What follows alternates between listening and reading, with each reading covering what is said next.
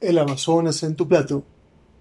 Recientemente los incendios del Amazonas estaban en boca de todos, y si bien muchos hablaron del tema, poco se ha hecho para cambiar esta realidad. Una realidad en la que parece fácil quejarse y lamentarse, pero poco sucede más allá de algunas palabras y compartir una imagen o pensamiento en las redes sociales. ¿Qué pasaría si te dijera que tú sí puedes hacer algo? Algo concreto y tangible desde donde sea que estés leyendo estas líneas o escuchando este mensaje para detener los incendios del Amazonas y la deforestación en general en todas las selvas y bosques del mundo. ¿Qué sucedería si te dijera que sí tienes el poder? Que sí está dentro de tus manos salvar al Amazonas, nada más y nada menos que el pulmón del mundo en el que habita una de cada diez especies del planeta. ¿Qué harías si te dijera que el día de hoy tomaste varias decisiones relacionadas con el Amazonas y demás selvas y bosques sin darte cuenta? ¿Me ayudarías a salvar la mayor reserva de oxígeno del planeta? ¿Harías algo por las miles de especies endémicas que habitan ahí? Lo único que hace falta para que el mal triunfe es que los buenos no hagamos nada. Albert Einstein. Quizás pienses que los incendios son un mero accidente desafortunado, como lo ocurrido este año en la Catedral de Notre Dame, París, o un lamentable suceso natural. Definitivamente es lo más cómodo pensar así, y también pensar que no hay nada que podríamos hacer. Eso nos deja aquí en esta hermosa zona de confort en la cual quejarnos está bien, y podríamos definir nuestra inacción con la famosa frase «Se la vi». Así es la vida. La realidad es una que nos pone como protagonistas, no como meros espectadores. No importa dónde vivas, así estemos a 5.000 kilómetros del Amazonas, hay algo fundamental que puedes hacer para ayudar a detener tanto los incendios forestales como la deforestación. Para ello, tenemos que entender por qué se incendia el Amazonas. Según datos publicados por Greenpeace en el 2009, cada 18 segundos una hectárea de bosque amazónico se desforesta para convertirla en pasto para el ganado.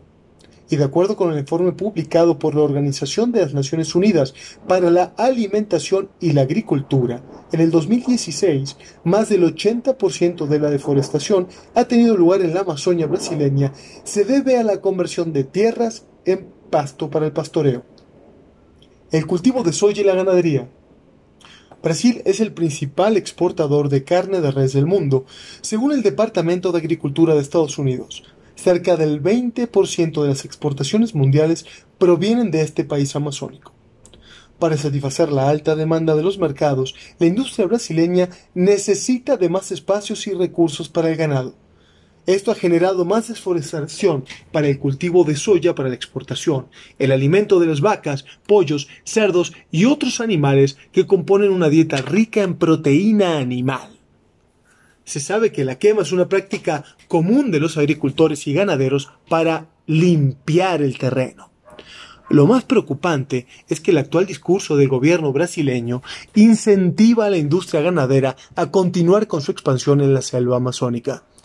Si esto continúa, más empresas verán en este ecosistema un lucrativo espacio para sus actividades y más incendios en el Amazonas podrían desatarse en los próximos años. Cada vez que compramos, enviamos un mensaje directo al mercado, ya que ese dinero se utiliza para financiar algo. En el caso de los productos animales, podemos decir que estamos ayudando a financiar la, deforestación en general y los incendios del Amazonas en particular, o en algún otro lugar donde se necesite deforestar para pasturas y soya. Como desde hace tiempo es obligatorio saber la procedencia de los diamantes para no comprar los infamemente famosos diamantes de sangre, que son diamantes utilizados para financiar guerras tribales en África, es importante saber qué es lo que financiamos al comprar un filete de res, además de la ecológicamente controvertida industria de la carne.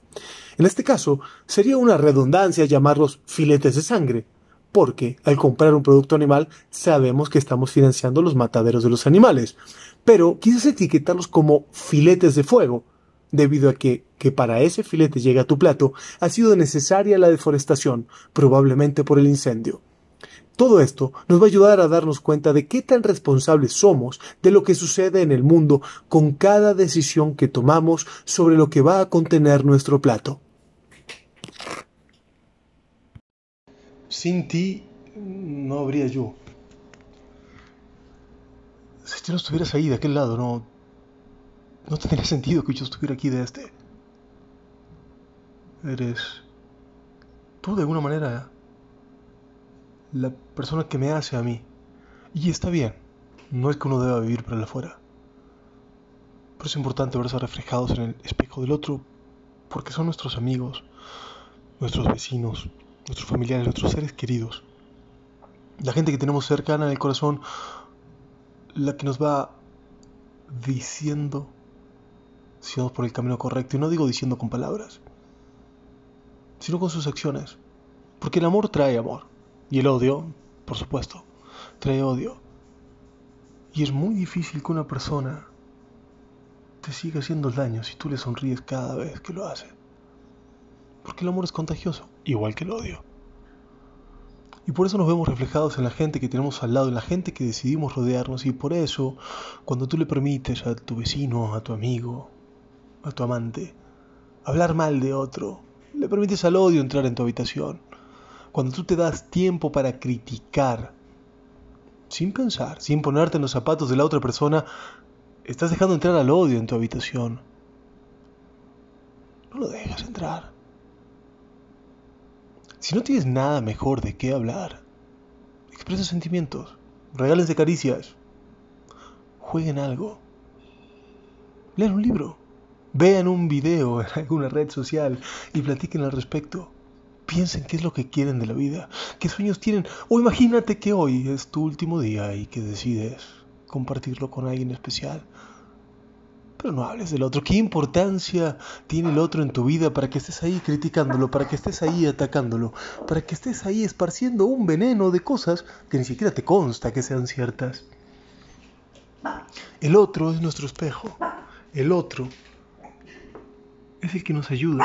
No lo critiquemos, no lo ataquemos, no hagamos de la maldad algo común, algo con lo que vivir, algo con lo que ser. Busquemos un mundo nuevo. Hagamos un mundo nuevo. Un mundo en el que el otro sea un espejo bonito en el cual nos podemos reflejar y podemos mostrar ahí las cosas hermosas que tenemos. Y el otro nos sirve para ayudar a identificar lo que queremos y lo que no queremos. Y si el camino que hemos tomado es el camino adecuado, porque el otro nos lo va a pavimentar de sonrisas. Por supuesto que hay gente que tiene mucho resentimiento, mucha amargura. Ponte en sus zapatos, personas que tal vez nunca pudieron cumplir sus sueños. Ni siquiera se atrevieron a preguntarse cuáles eran. Personas que la vida los fue brillando y no supieron salir de ahí. Personas que viven una existencia amargada, personas que viven para criticar el afuera porque no tienen nada dentro y recuerda, nadie puede dar lo que no tiene. Entonces, cuando vayas a hablar de alguien más, Pregúntate qué estás dando. Si lo que sale de tu boca es puro veneno, bueno, ahí tienes el espejo del otro. Trata de que tu boca salga amor. Probablemente no tengas nada bueno que decir de alguien. Y entonces, ¿sabes qué? No digas nada. O busca algo bueno. Siempre hay algo bueno. Nadie es tan ignorante que no pueda enseñarte algo. Y nadie es tan sabio que no pueda aprender algo aprendamos del otro. Aprendamos a amarlo, aprendamos a entenderlo, aprendamos a tolerarlo. Y también aprendamos a ignorarlo cuando el otro nos hiere. Aprendamos a dejar pasar. Recordemos que si actuamos con la ley del ojo por ojo, todo el mundo quedaría ciego. Y cuando te preguntes en qué mundo quieres vivir, y tu respuesta sea un mundo mejor, trata de mejorar, trata de construir, trata de ser ese mundo mejor. Porque un mundo mejor es posible si nosotros mejoramos. Un mundo mejor es posible si nosotros lo construimos. Un mundo mejor es posible si le damos al otro lo mejor de nosotros, sin importar lo que el otro nos haya dado. Y en casos extremos, le regalamos nuestra ausencia. Te invito a que seas mi espejo y reflejes lo mejor de mí. Te invito a ser tu espejo y poder reflejar lo mejor de ti. trabajemos juntos en este mundo mejor. Trabajemos juntos en un mundo en el cual lo que reflejemos sea amor y paz, porque eso, porque eso va a ser lo que tengamos dentro.